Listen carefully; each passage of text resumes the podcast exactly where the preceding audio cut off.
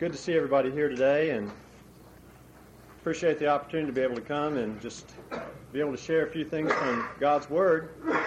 You know, when the Lord was here on earth and He taught His people, He used a lot of analogies and a lot of comparisons, and He did that mainly because we were so simple-minded that we could not understand heavenly things, so He would use earthly things as an example for us to be able to understand. He would, for example, when He was around farmers, He would use an agricultural example, like, let's say, planting seeds. But then when He would go into the city, He would talk about buildings. And He would try to match the crowd with the type of example that He gives. And there was no difference in the Old Testament economy. The Lord certainly used Old Testament prophets and gave them examples that people could understand. As we begin to study our Word today, I want you to kind of keep that in mind, and I also want to give you a fair warning. You know, when you hear the preaching of the Word or you read God's Word, it'll do one of three things to you, depending on your attitude. It'll either make you mad, sad, or glad. Amen. And I pray that as we go through this passage of Scripture, which is a very familiar passage of Scripture, that it certainly will be the part where you're glad to hear it. Amen. So I pray that the Lord will prepare our hearts for that. As we go through that, when we look at God's Word, we always want to look for comfort and hope and encouragement. And I don't think there's any other passage of Scripture that does that better than the 23rd Psalm. So if you would turn to Psalm 23, I know it's a familiar passage of Scripture, but there's a lot there. You know, you can never exhaust all the things in Scripture. There's always something fresh and new when you're reading the same passage of Scripture over and over. And so as we read through this, just follow along with me if you would. A Psalm of David, "The Lord is my shepherd, I shall not want.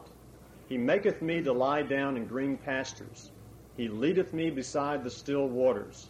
He restoreth my soul. He leadeth me in the paths of righteousness for His name's sake.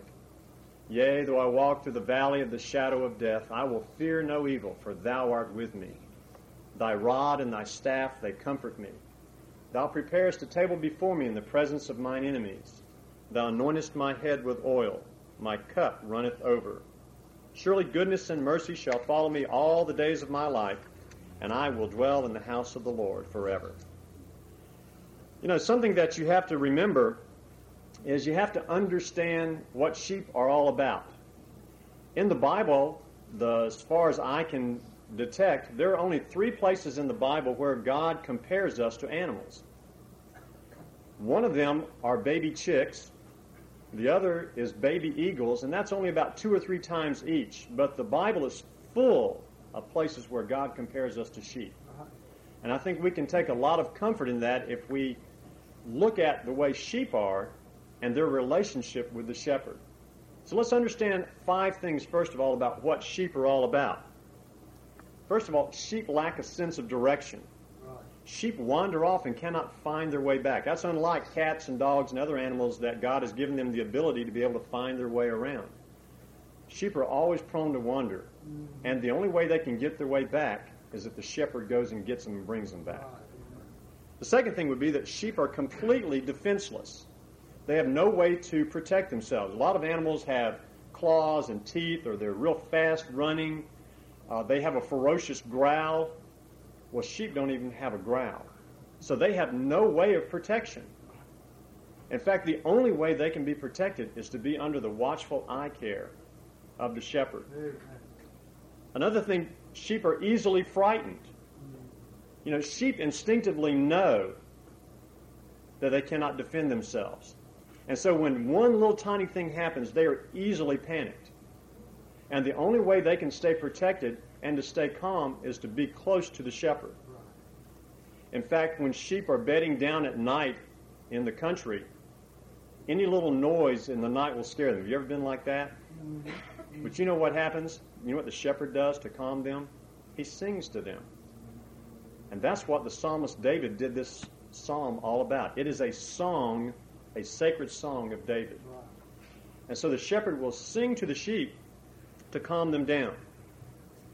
Now, the next one's not really pleasant to hear, but it's important that we know that sheep are of themselves by nature unclean. Mm-hmm. You know, most animals will clean themselves. You know, you'll have the cats or the dogs, they'll lick themselves or they'll roll around the grass, those kind of things, and they will clean themselves off. But did you know a sheep will not clean itself? Mm-hmm. The only way that sheep will get clean is if the shepherd does it for them. Right. And that's why sheep are so prone to disease and parasites. The last thing that we want to see about sheep is that sheep cannot find food or water.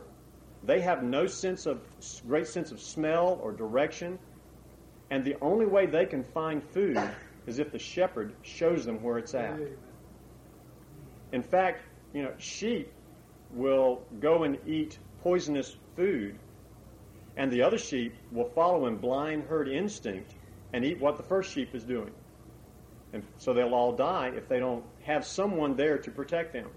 So as we look at this particular passage of Scripture, I want you to look at it from the sheep's point of view, because that's the way it was intended and written.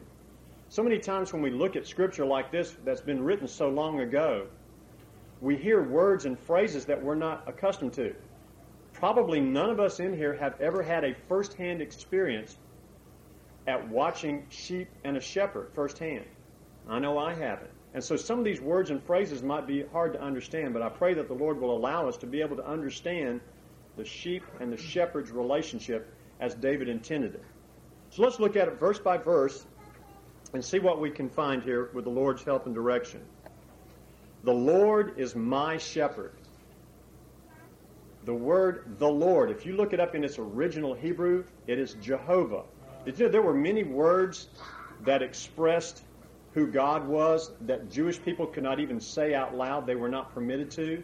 They were so afraid of offending God by saying his name that they wouldn't even say it out loud. The only word they were allowed to say was Jehovah. So the word, the Lord there is Jehovah, which is the most respected title.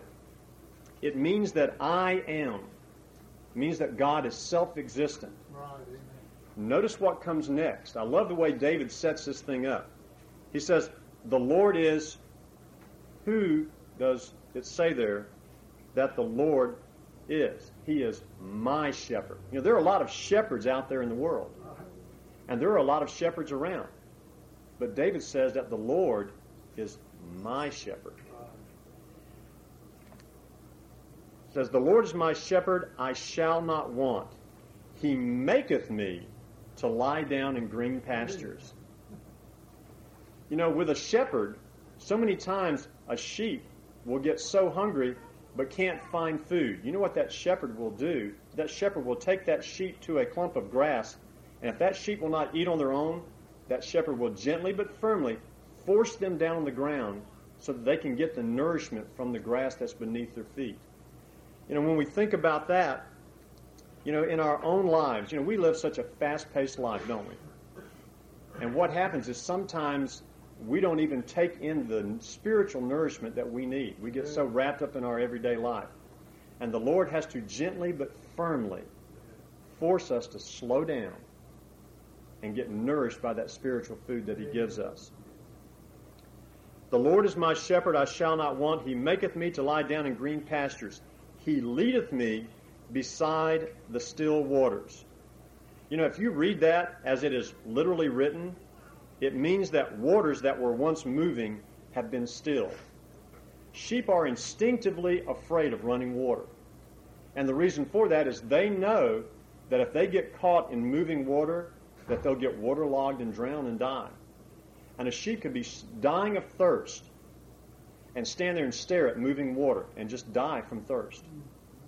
So the shepherd steps in, and he takes that rod and staff, and he unhooks all those stones and rocks that are in that area, and he will dam up a little area and calm those waters so that those sheep will feel comfortable enough to drink that refreshment that they need to sustain their lives. And that is certainly the way it is in our lives. You know, when we think about, as we said before, the fast-pacedness of our life, we have to set aside times to where we can go to those still waters and restore our souls. Right. And that's what Sunday's all about, isn't it? Amen. Amen. It's a time that we can come together and we can sit and drink from those still, quiet waters that the Lord provides for us. Amen. Gives us that refreshment that gives us the strength we need to carry on for the next day. So it says that he leadeth me beside the still waters. He restoreth my soul. Restoration, that's a great word, isn't it? He restoreth my soul. You know, the thing about restoration that we have to realize is sheep have a habit of wandering off. What's the song say?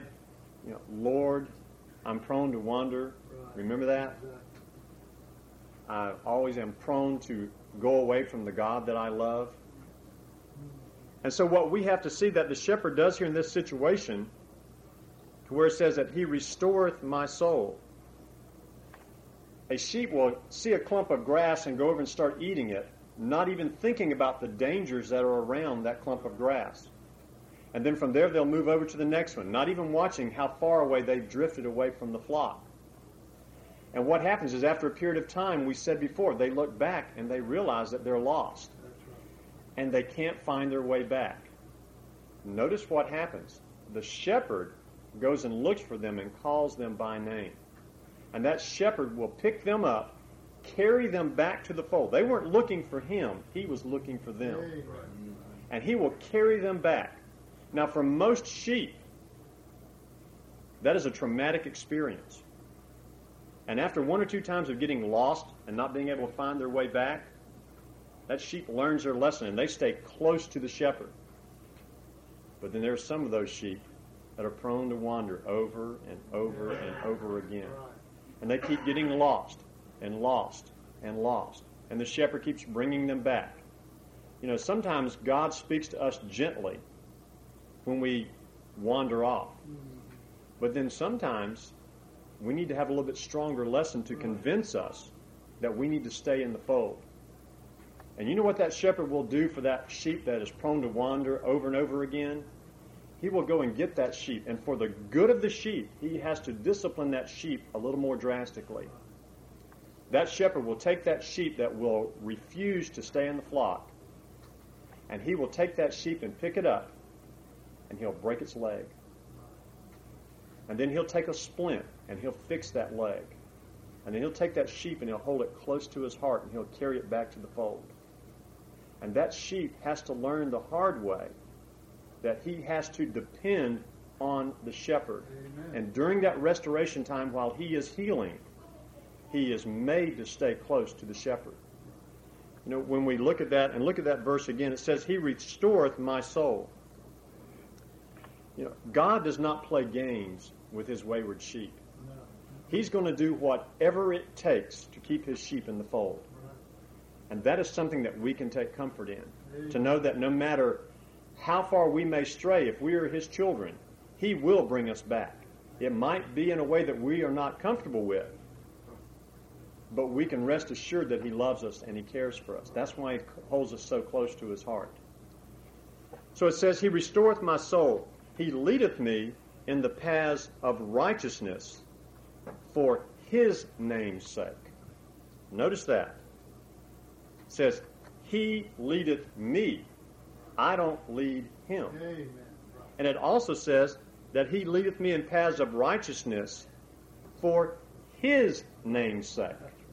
He's not doing it for my sake. So many times people get the misunderstanding that when God does things for us, that he's doing it for us. No, he's not doing it for our honor and glory. He's doing it for his honor and glory. Amen. He leadeth me in paths of righteousness for his name's sake. Something else that we can see in that verse, it says, he leadeth me in the paths of righteousness for his name's sake. Did you know that a shepherd is a master in reading tracts? And if you read this literally, it talks about the shepherd leading the sheep down the right set of tracks, which are his tracks. There are a lot of tracks out there. There's wolves' tracks. There's people tracks. The wind even will make tracks. And the sheep is not smart enough to know the difference between them. And they'll follow this set of tracks, and they'll follow that set of tracks. And most of those tracks lead to nowhere. You ever found that in your life? But even then, more drastically, sometimes those tracks lead to destruction and lead to big problems in our lives. If we want to follow the right tracks, we have to stay close to the shepherd. And that leads us through the right tracks. Now, we kind of change tunes here in verse 4. Now, even though the tune might have changed, notice the shepherd hasn't changed. And we read a verse here in verse 4. It says, "Yea, though I walk through the valley of the shadow of death." How does that tie back into verse 3? We already heard that the shepherd leads us in the right tracks. But then it says, "Yea, though I walk through the valley of the shadow of death." You got to remember where we are. We are sheep with the shepherd. And as the summertime begins to come on, the sheep have to be taken to higher, greener pastures. And that shepherd has to take them down through this deep, dark valley to be able to go back up to where the greener pastures are.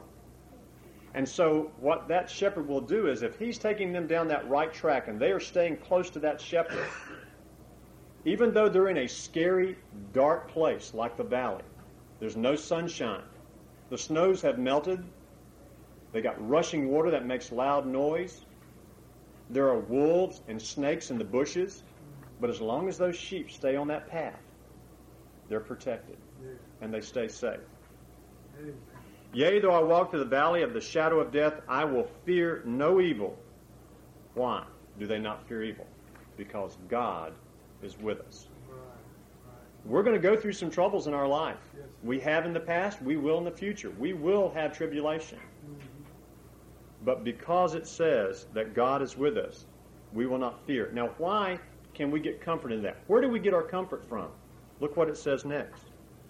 I will fear no evil, for thou art with me. Thy rod and thy staff, they comfort me. You know, a shepherd has what's called a rod. It's about 2 feet long.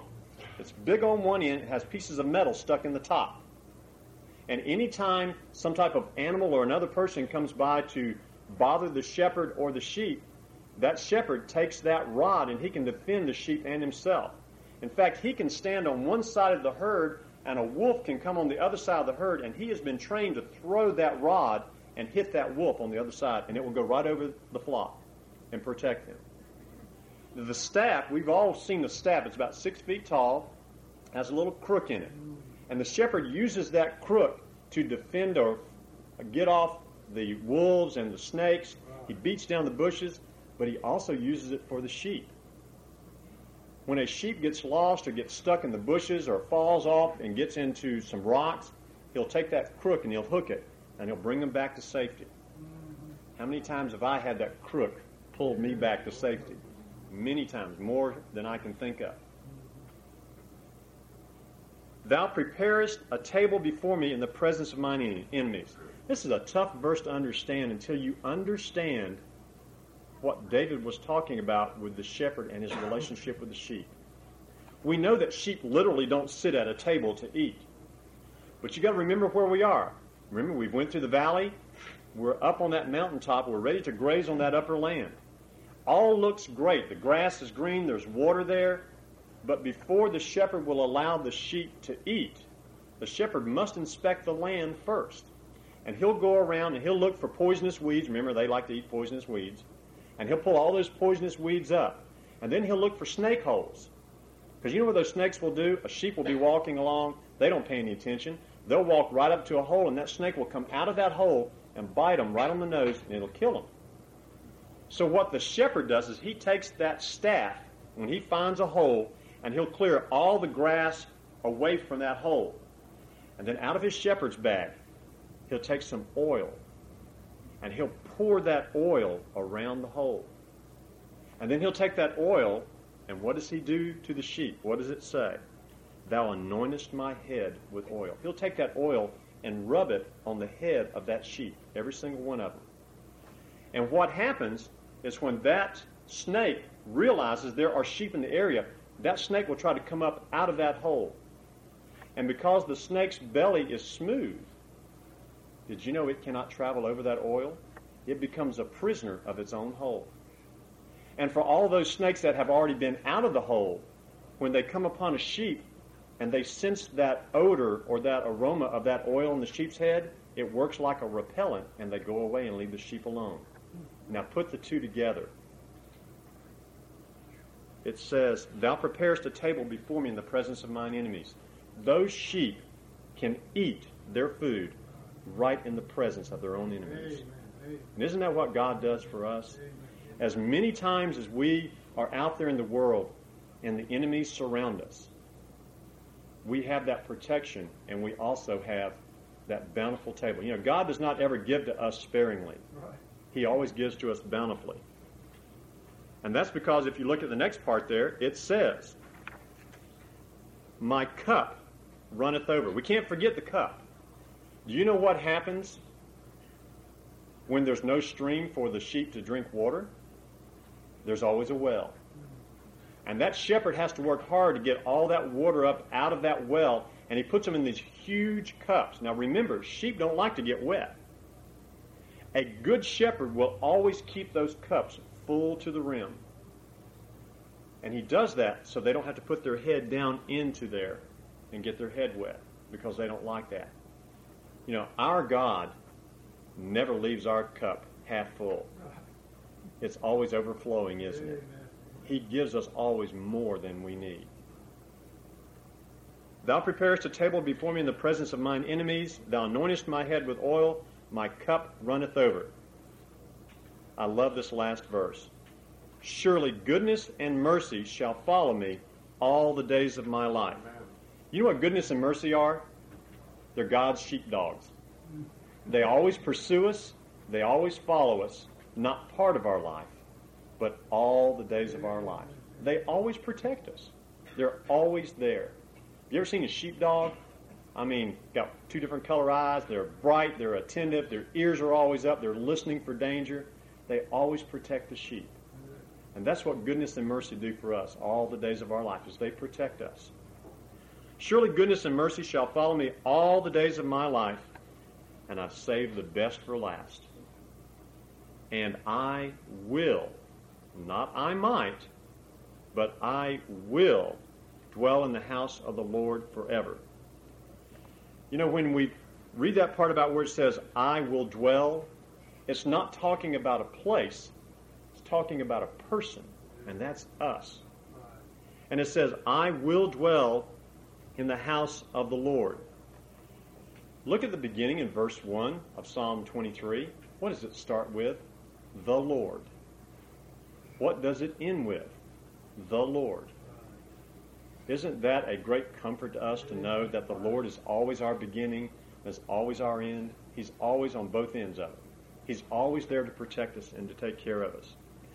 It says, surely goodness and mercy shall follow me all the days of my life, and I will dwell in the house of the Lord forever. I love the literal translation of that last part of that verse. If you read it exactly as it was originally written, it says, I will make my home in the house of Yahweh for all time to come. I love the way that's phrased like that. You know, that's Christ's promise to his children. You know, he doesn't say, I hope so. We say, I know so. And that gives us the comfort that we need. And if we can close it up in any way, all I can say is, in Christ, we truly have everything that we need. And all of God's people said, amen. Amen.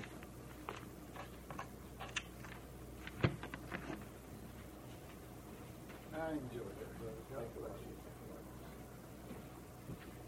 I'm glad to know that Brother Allen knows so much about sheep, because I have a question I'm going to ask him later.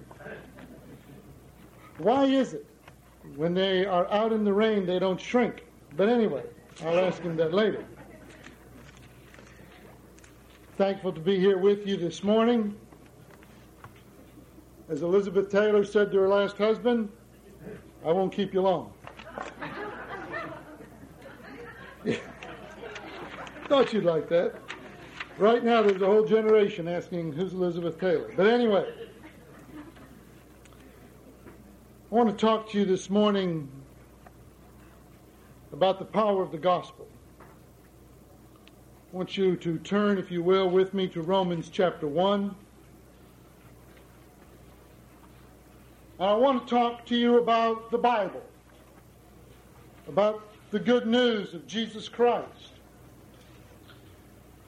I don't imagine there's been any time in history when the Bible has been studied more than it is now. I just saw Brother Chris Taylor here. What are you doing here, brother? If I'd have known that, I saw his wife and I thought, wonder why she's here. And then I looked, there he is. Brother, I'm glad you're here. I wish I'd have known ahead of time. Elder Taylor is the pastor at Antioch Primitive Baptist Church in Vero Beach. And so we're just glad to have you here, brother. That shocked me. And I don't mind showing shock. It's all right. The Bible has probably never been studied any more than it has been in the last 50 years. Archaeologists are digging around the site in Jerusalem and the other sites, and people have the internet now, where they can get the wrong information at 10 times the speed they used to be able to get it at. And yet, the Bible seems to be under criticism, under attack. I won't attack the gospel. That's not my job. And it reminds me of the art show and the art gallery.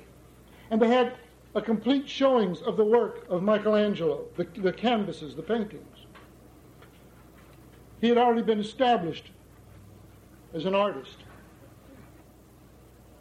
While the tour guide was taking them through, there was one man in the crowd that kept saying things like, that doesn't look right. I wouldn't have used those colors. Boy, that one's strange. That doesn't look like the real thing at all. After about 5 minutes, the tour guide stopped the tour and he said, sir, these paintings are not here for your criticism and approval. You are here on trial, not the paintings. The gospel this morning is not on trial in this church. The gospel is not on trial. You are. That's right. It's your response to the gospel that's on trial, not the gospel. I want you to know, at this church, we believe in the 1611 King James Authorized Version of the Bible. It is our sole source of faith and practice. We do not use the London Confession of Faith, 1689 Confession of Faith, National Peace Meeting. We don't use any of those documents. Amen. We use the gospel. That's right. As it has been delivered to us in our language by our God, since it's His Word. We're thankful for it.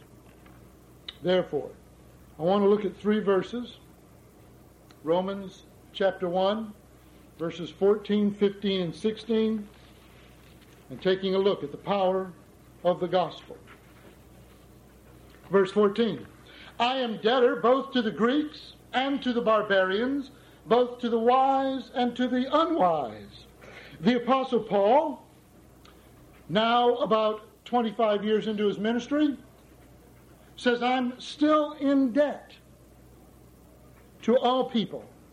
All people. I'm still in debt. I'm in debt to share the great thing that has been given to me.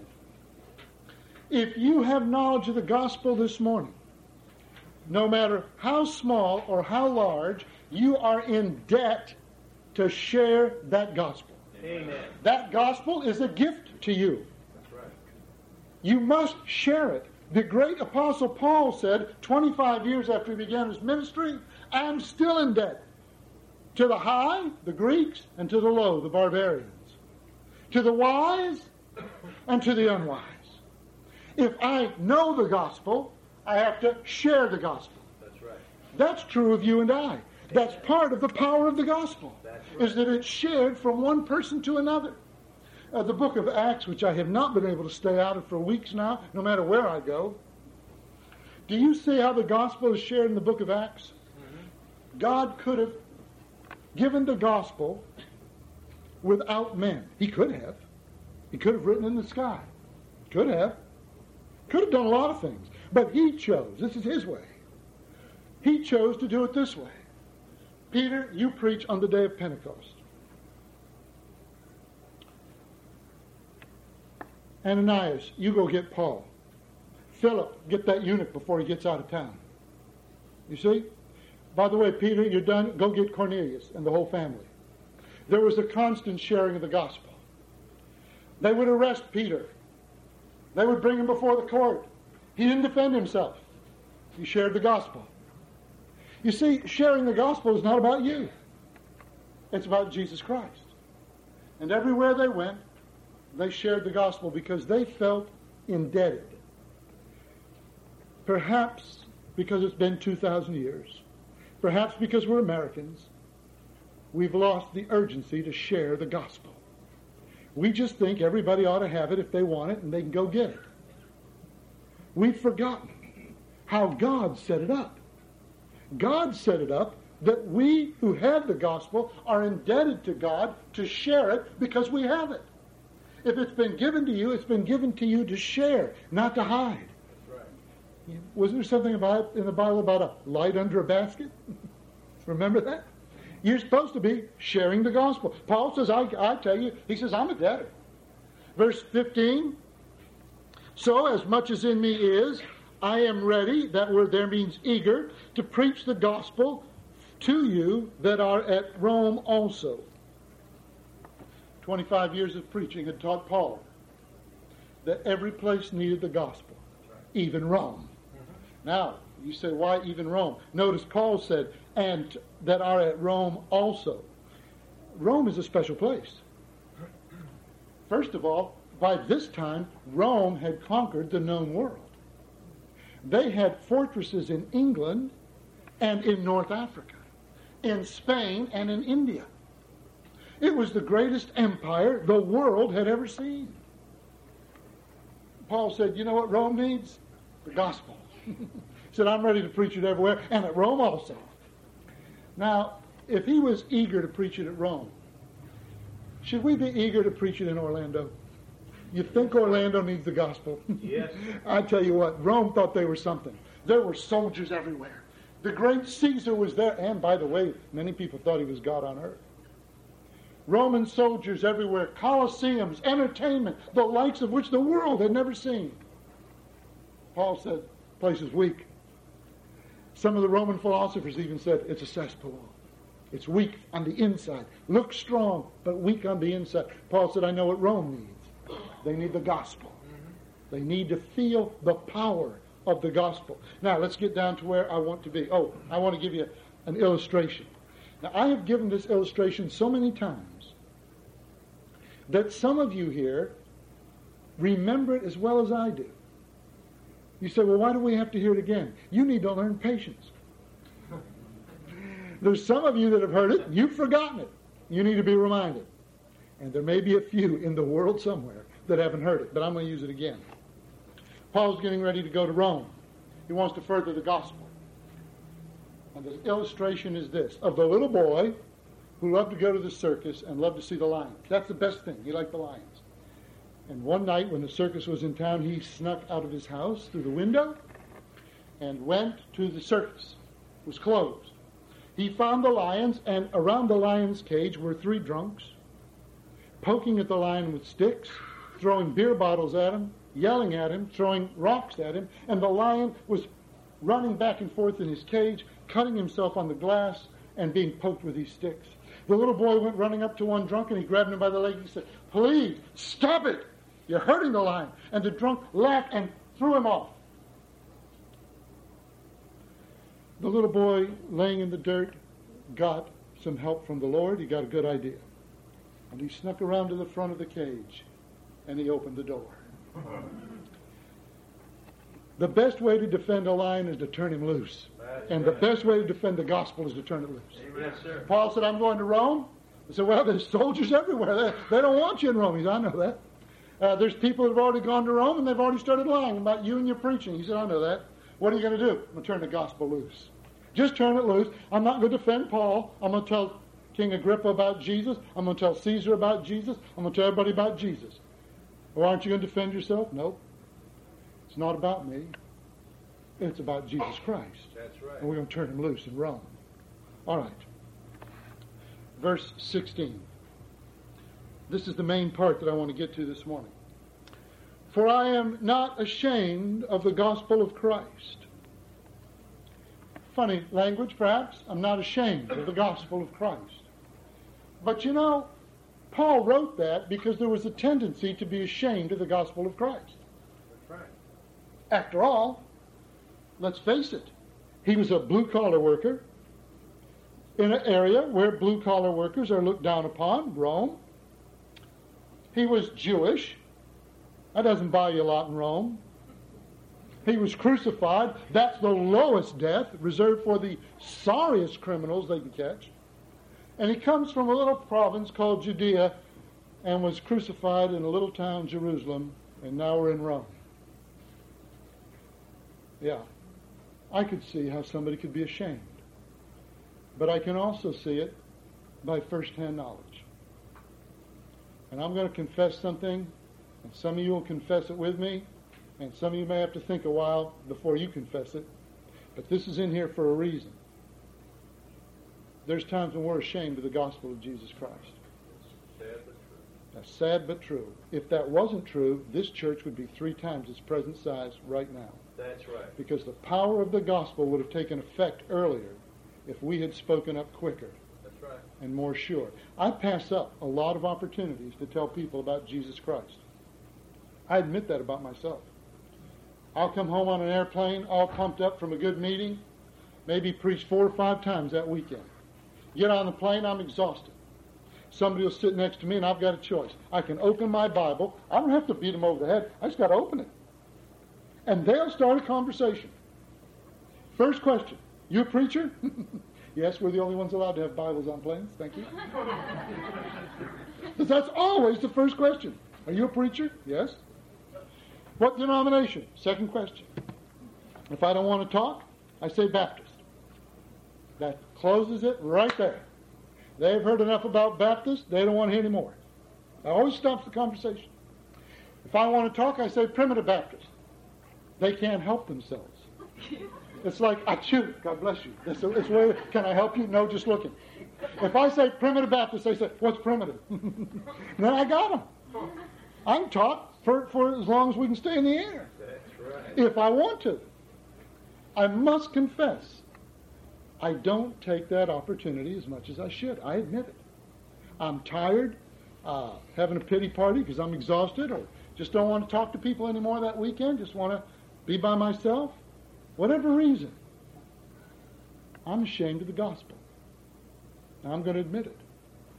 That's in there for a reason. Paul knew, by the grace of God, that some of us would have problems with that.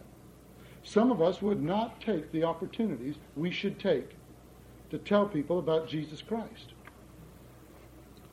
I knew a lady, personally, who lived across the street from a Primitive Baptist minister for 11 years and thought he was a Seventh-day Adventist because she saw him go to church on Saturday once in a while. That's a true story. Right across the street, and never knew that he was a Primitive Baptist minister. I knew of the story of another Primitive Baptist minister who was a janitor in a factory for 30 years, and when he died, nobody there knew that he had been a minister. Yes, sometimes we're ashamed of the gospel, and sometimes you are too. If I went to your work, if I went to your neighborhood, and I took a survey, how many would know of the power of the gospel? Oh, they might know you go to church. I'm not talking about that. That's talking about yourself. Oh, yeah, I go to church. You're talking about yourself.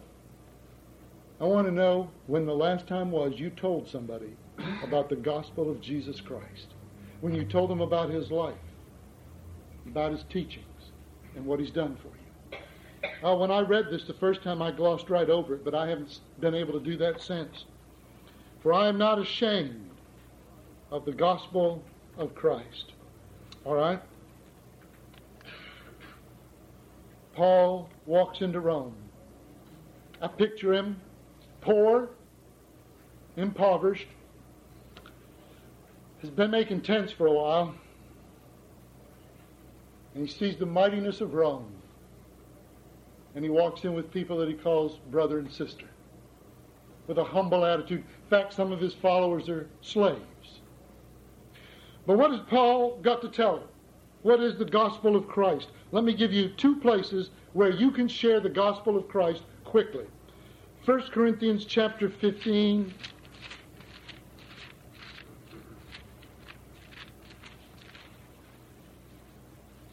verses 3 and 4. If you want to write that down on your hand or something, go ahead. Later you can commit it to memory if you want. Here's a place you can go and share the gospel of Jesus Christ quickly. 1 Corinthians chapter 15, verse 3, Paul says, "For I delivered unto you first of all that which I also received, how that Christ died for our sins according to the Scriptures."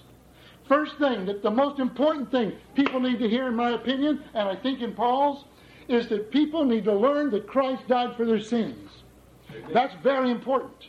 You've got a world out there that's sin-cursed, and some of God's children are out there, and they feel bad about it.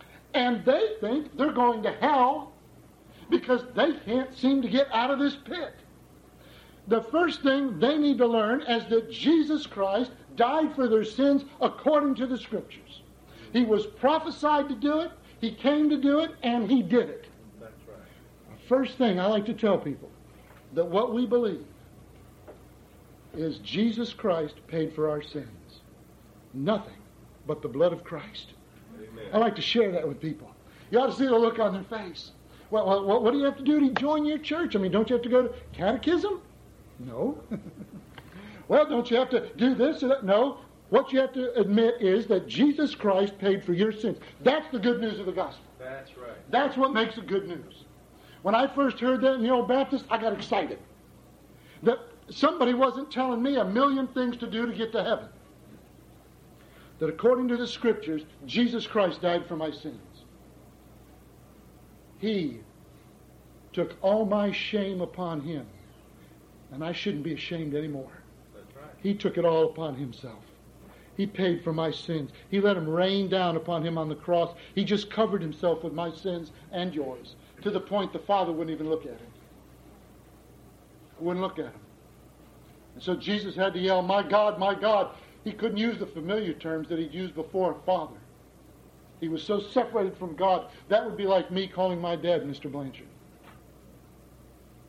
So alienated, so separated. He couldn't even call Him Father. He had to call Him, "My God, my God. Why hast thou forsaken me?" You say, "Well, He didn't really." Yes, He did. And you and I are the reason for it. That's right. It's our fault. Jesus hadn't done anything wrong. He was the only one there that was innocent, and He was on a cross. Okay? I like to tell that to people. That He paid for my sins. And a righteous God will never ask me to pay an eternity for sins that have already been paid for an eternity. That's right. Oh, that's good news to me. And that He was buried, and that He rose again the third day according to the Scriptures. Now, you know, if I talk about great men, I can talk about George Washington. George Washington, great man. I can talk about his birth and his death. Ben Franklin, birth, death. Teddy Roosevelt, birth, death. I talk about Jesus Christ, I got to talk about birth, death, life. Remember, what if Christ is not risen? That's in here. But He is risen, and we is risen, because He is risen. That's good news. That's why Christians put so much stock in funerals. You say, "Well, if you Christians believe that the spirit and the soul is going to heaven, why do you put so much stock in funerals?" Well, I'll tell you why.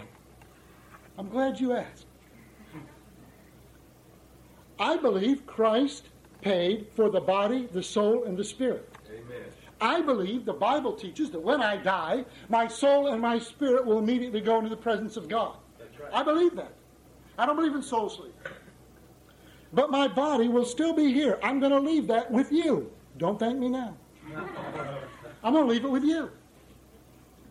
But I expect you to treat it respectfully, because it belongs to my Lord. That's right. And He's coming back to get it.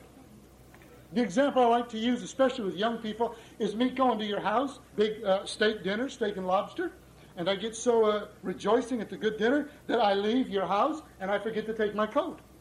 And I leave it over the chair. Don't talk to my coat. "Glenn, you comfortable? Can I get you some coffee?" Don't talk to my coat. I'm not in it. They'll put you in a rubber room for stuff like that. Yeah. By the same token, don't be using it for a floor mat either, because I'm coming back for it. Right. It's my coat. I paid for it. I want it hung up, nice cedar hanger. Nice, you know, one that fits. That'll be hard to find, but get one. Because that's my coat. I own it. I'm coming back for it. Well, it's the same way with your body. Jesus is coming back for it. It's no less his than your soul or spirit are. That belongs to him. You say, well, what about people that die at sea? Well, okay, we've done the best we could. We gave him as honorable a burial as we can. God, who speaks to the dust and forms things out of it, will bring that body forward. Amen. Also. Amen. All kinds of burial, cremation, yes. But the laying of the body down with a good solemn church service shows the proper respect more than anything else you can do with that body. That's right. That's why we do it. It's part of the gospel of Jesus Christ. The fact that these bodies are now valuable. They're valuable to him. He died for them. He's coming back to get them. 1 Timothy 3:16, I'll give you another place to share the gospel quickly. There's one place. That one will give you 3 points to tell people. This one will give you 5, I believe. 1 Timothy 3:16. Don't you hate when you go to 2 Timothy and you think you're in the wrong place? You ought to try that with everybody looking at you. Anyway, 1 Timothy 3:16. The Apostle Paul, here's how he puts the gospel in 4 or 5 lines. And without controversy, great is the mystery of godliness. And then he explains the mystery. Here it is. God was manifest in the flesh, justified in the spirit, seen of angels, preached unto the Gentiles, believed on in the world, and received up into glory. Amen. Now I've got an hour and a half on this planet. How am I going to get an hour and a half out of that? All right. Now I'm not going to do that here, so calm down. 3 people got to believe. God was manifest in the flesh. That starts in Matthew chapter 1. God was manifest in the flesh. That means he made himself known in flesh. He did not come into existence when he was born. He was already in existence. He just took on a body so that you could see him. He had been talking to his people. They weren't listening. They stopped listening to God. He said, all right, I'll come as a man. And then they'll see me. And then they'll listen. And some did, thank God. Some did. So, he was manifest in the flesh. He was justified in the spirit. That's the day he was baptized. He was justified in the spirit. That's when the spirit came down and lit on him. And a voice said, this is my beloved son, in whom I'm well pleased. If you haven't been baptized in a Primitive Baptist church yet, you've got that to do, and we'll give you an opportunity in just a little bit. But you've got it to do. Jesus Christ did it. He showed you the way. You ought to do it. You can't be a Christian without it. It's not possible. A Christian is a follower of Christ. You can't follow Christ and not be baptized. It just won't work. We got about 8 people missing this morning that need to be baptized. I don't know if they're holding a meeting somewhere else or what. You know, maybe they get together at Denny's. Let's hold out, fellas. I don't know. But, you know, I don't know what the... But I'm telling that to everybody. You need to be baptized if you haven't been. God was manifest in the flesh. He was justified in the spirit. That gives you a chance to talk about baptism. Seen of angels. Do you remember the tomb? Where is he? They say, he's gone. We saw him leave. We've been waiting here for you to get here so we could tell you he's in Galilee where he told you he'd meet you. Now head out that way. What are you doing here? He was seen of angels. He was preached unto the Gentiles, believed on in the world, and received up into glory. Now, you can easily talk an hour and a half about your God from those verses right there, just from what you already know. That's right. If you didn't want to learn another thing, if you're just dead set against learning anything, I hate knowledge, I don't want it. Just what you know. You can talk for an hour about that right there. So if somebody's sitting next to you in an airplane or visiting your home, this is how you share the power of the gospel. And it will change people's lives. It will change people's lives. Knowing this story will change their lives. If you're sitting here right now and you know that story, can you tell me it hasn't changed your life in some way? Yeah. First of all, you wouldn't be here on Sunday morning. If it didn't have an effect on you, you'd be out there having a tailgate party or something. That's got to be a lot of fun. Drinking beer and smelling exhaust. It's got to be a lot of fun. I can only imagine the great time they're having this morning. Anyway, if you think I'm a little skeptical, yes, you're right. Let's go back to Romans 1, verse 16. For I am not ashamed of the gospel, Paul says. For it is the power of God. That word power is where we get our English word dynamite. And that guy on TV said, dynamite. Also, we get the English word dynamo from this word power. So let's use it that way. For I am not ashamed of the gospel of Christ, for it is the dynamite of God. It's the absolute power of God.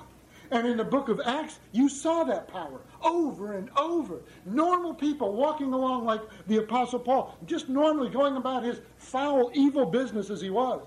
And the power of God struck him. And then he went to Ananias, and Ananias preached to him. And the next thing we see Paul coming in among the disciples, and Barnabas says, you can trust him. I've heard him preach. Wow, the power of the gospel. And so he says here, this is the dynamite of God, the power of God, unto salvation. Uh-oh. Now we're going to get in trouble. Some people say that in order to go to heaven, they won't say in order to go to heaven.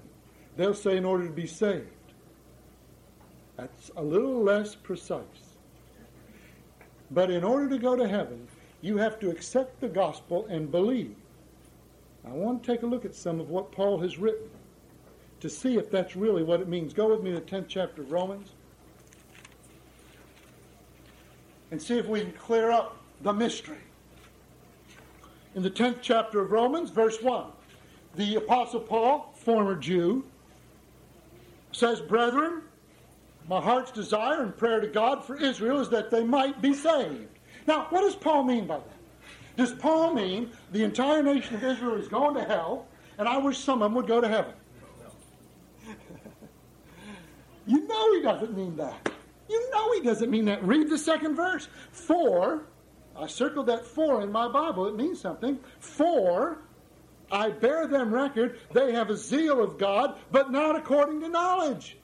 Now, there's not a Christian denomination in the world that would teach that your position in heaven is based on how smart you are.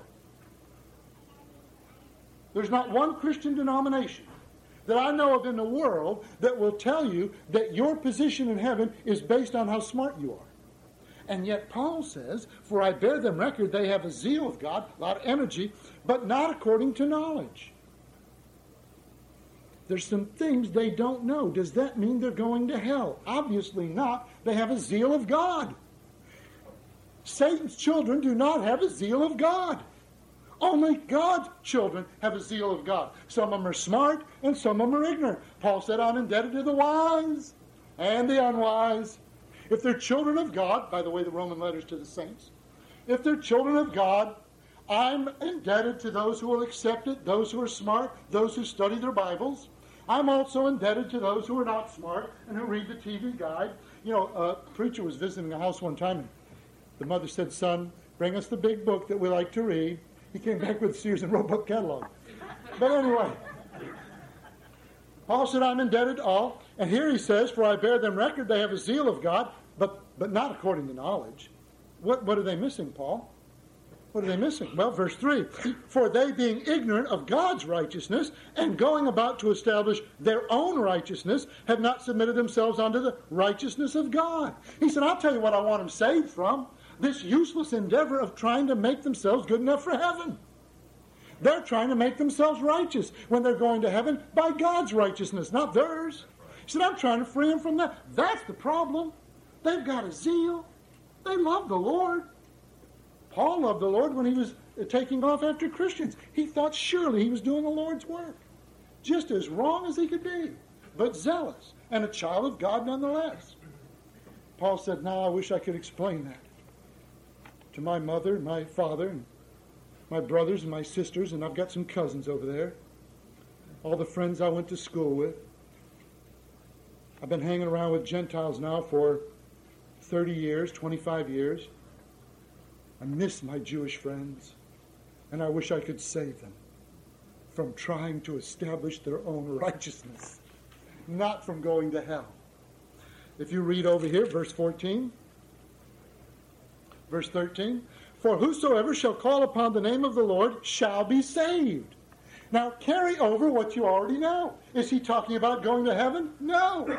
He's not talking about that. He's not even in that concept. He's talking about people who are worshiping in error. And he says, I wish I could save them. Verse 14. How then shall they call on him they have not, in whom they have not believed? They can't. You cannot call on somebody you don't believe in. How shall they believe in him of whom they have not heard? You can't. You cannot believe in somebody you've never heard of. How shall they hear without a preacher? They can't. The preacher must be there. And how shall they preach except they be sent? They can't. It's not possible. As it is written, how beautiful are the feet of them that preach the gospel of peace and bring glad tidings of good things. If this means eternity, you owe me everything you've got. How do you like it? Don't ask me how I like it. Okay, because I'm seeing a lot of riches here.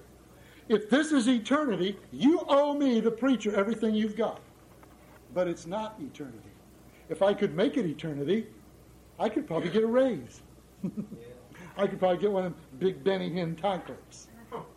You know his tie clip's worth $3,000? I got a car that's not worth $3,000. If you ever look at him, he's got this big, well, anyway. I like these TV preachers. They got the big diamond rings. They make all these hand motions and the lights glitter off them. But you see, they're teaching this. And so they can teach the congregation, you owe me all you've got. Because I have established your righteousness by my preaching. But you see, I can't teach that because it's not true. What Paul's talking about here is being saved here in time.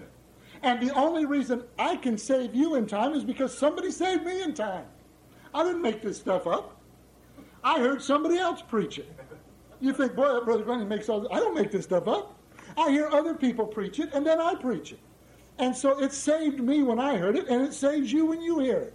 And that's the power of the gospel, that it goes from one of God's children to the other.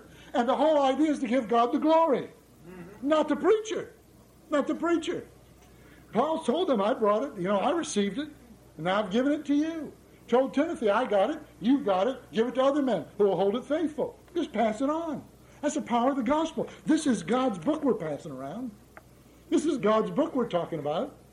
And the power of it is that we pass it to each other by the grace of God. And it doesn't save us for eternity, but it does tell us who did save us for eternity. And then we glory in it. We get all excited about it. And then we try to change our behavior, so that we reflect what we have received. I got to get back to that. Romans chapter 10, verse 1. It is the power of God unto salvation. Okay, we have that understood. By the way, this will teach you how to raise your children. This book will teach you how to raise your children. It'll teach you how to stay married. It'll teach you, this book will teach you how to be prosperous. It may not teach you how to make more money, but it'll teach you how to live on what you've got. Amen. Okay? This book will teach you everything you need to know about life here on earth. That's right. Okay? It's a good book. It's the power of God unto salvation. This book and the knowledge of it has kept me from doing things I shouldn't do that would have gotten me in trouble. Mm-hmm. That's what I call salvation. That's right. Okay? That's salvation right here on time. Okay. Now, for I am not ashamed of the gospel of Christ. It is the power of God unto salvation to everyone that believeth. So somebody says, all right, all you have to do is believe. Hold on. Hold the phone. You come to my house. Is Glenn here? My wife says he resteth. Does that mean I want to rest? Does that mean I'm thinking about it? It means I'm asleep. I'm already in the process of resting. More likely, is Glenn here? He eateth. You've enjoyed that way too much. It doesn't mean I'm thinking about eating. It doesn't mean I'm cooking. Otherwise, she would have said, he cooketh. When it says he eateth, it means I've got my feet under the table and a knife and a fork, and I'm eating. Well, here it says, this is the power of God to everyone that is believing, is in the process of believing. He's telling you that you need to be a believer, and you're not to get to be a believer, but you need to be one to understand this. And so if you're sitting there right now and you're believing, it's not because you want to. It's because he already made it happen. That's right. It's like I've used this example, the miner's helmet with the light. Can you imagine trying to outrun that light while the helmet's on your head? That's another reason they'll throw you in a rubber room. Maybe for good on that one. You start chasing light beams, you're in trouble. okay? That miner's helmet beam is like God's grace to you and I for eternity. Everywhere we go, he got there first. If I go to somebody and I talk to them about the Lord and they come up and join the church, I did not save them for eternity. They were already children of God, or they had thrown me out a long time ago. All I did was save them here in time, just like somebody saved me here in time. It's a thing we do for each other. And when I backslide, you help me. That's a biblical word, by the way, backslide. You help me. And when you backslide, I'll help you. That's here in time. You don't need my help in eternity. Already taken care of. But you may need my help here. And that's what he's talking about. It's the power of God unto salvation to everyone that believeth. To the Jew first, and to the Gentile also. What's that mean? To the Jew first, and to the Gentile also. One of the problems we have in our American churches is that it's the most segregated hour in the week. The most segregated hour in the week is the hour from 11 to 12, or in primitive Baptist churches to 12:10. One of the reasons some of our churches are small is they forgot what Paul said. The gospel's going to all types now. All types. You don't have to be a white, round-eyed American to enjoy the gospel. Amen. You can be from any country. You can be from any nationality. We have even taken people in this church from New York. Called breaking down the barriers. Yes. Yes. Okay. And you'll take it a Yankee, you'll just about take in anybody. But you know, I've got scripture for that. When the Apostle Paul, when Philip took the eunuch, that eunuch was as black as the ace of spades. And Philip said, I want you. Peter went to the first musician in the New Testament, Cornelius. You know, he had the Italian band. But anyway, Cornelius, he broke down a national barrier right there. Broke down a national barrier.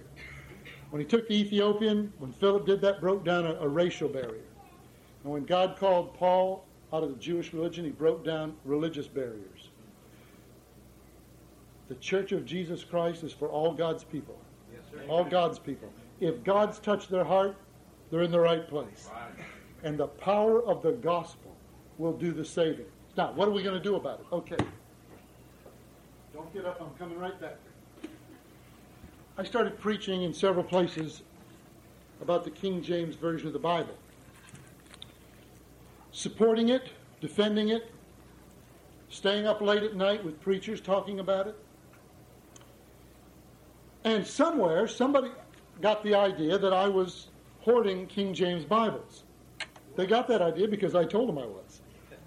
That the latest reports from Nelson Publishers, which is the biggest Bible publisher probably, them and Zondervan, is that they're going to stop printing the KJV because it's just not making any money. It's not a philosophical thing with them. It's just not making any money. And they've cut down their production of it, and eventually they're just going to stop it. I told them that every time I went to Walmart, I would throw one of these in the cart. $4.98. And we go to Walmart a lot. And that someday I'm going to have the world's supply of King James Bibles. And I'm from Chicago. And that means if you want one, you're going to pay. Well, one day I found that box in front of my house. And when the bomb squad left and we opened it up, there are about 42 King James Bibles that somebody sent me from Walmart. I don't know who it was. There's no name on it. The power of the gospel. You have something to do with the spread of the gospel. That's right. We are not absoluters here. We're not fatalists. If these Bibles are going to get into the hands of the people that need them, you're going to have to put them there. Yes. God is not going to move them like puppets in and out of this place to pick up a Bible. That's your job. I'm going to make these Bibles available at the end of this service to anybody that wants them today. I'll leave the box here. And if you can use one of these to give to somebody, I want you to take it. And make sure that in the next week or two, you place this in somebody's hand. And you tell them about Jesus Christ and why you want them to have this gift of this Bible. I don't want you going door to door. There's a bunch of people don't want this. They'll disrespect it. closing on this. Several years ago when I was teaching school, I had a Fellowship of Christian Student Club. There were some, what they call back then, headbangers. I don't know what they call them now. But they wore the dark black hair and the dark black lipstick and the dark black fingernail polish. And that was the boys. The girls were even worse. Big Doc Martens, 14-eyelet Doc Martens. Tough-looking bunch. A couple of them liked me. I kind of liked them, to be honest with you. As I was leaving school for the last time, there were about 14 Bibles up on the wall that I was going to leave there. One of them came to me, and he said, "Can I have a Bible?" And I said, "No, you can't." And he said, "Why not?" I said, "Because I don't think you respect it. And I'm not giving Bibles to people who don't respect my God and won't read it." He said, "What if I promise to read it?" I said, "If you'll promise to read it every once in a while, I know you're not going to read it every day. If you'll promise to read it every once in a while, I'll let you have one of those Bibles." He said, "Okay." He went over there, and lo and behold, I had forgotten. There was about a $50 leather Bible there. And you know that's exactly where he went. You talk about trying your faith. He said, "Can I have this one?" I knew what he was waiting for me to say, "Put that one back and get a cheap one." I said, "Certainly, if that's the one you want, you take it." See, to me, this word is precious. And if I can put one of these in the hands of somebody who really has a tender heart for it, I want to see they get it. But I can't do it by myself. I don't know that many people. Besides, people are suspicious of preachers. They think if you're going to give them this, you're going to come back and bug them for the rest of their life. No, I'm not going to do that. I want you to feel free to take just one or two, however many you feel you can effectively give to somebody whose heart has been tendered by the Lord so that you can see the power of the gospel take effect.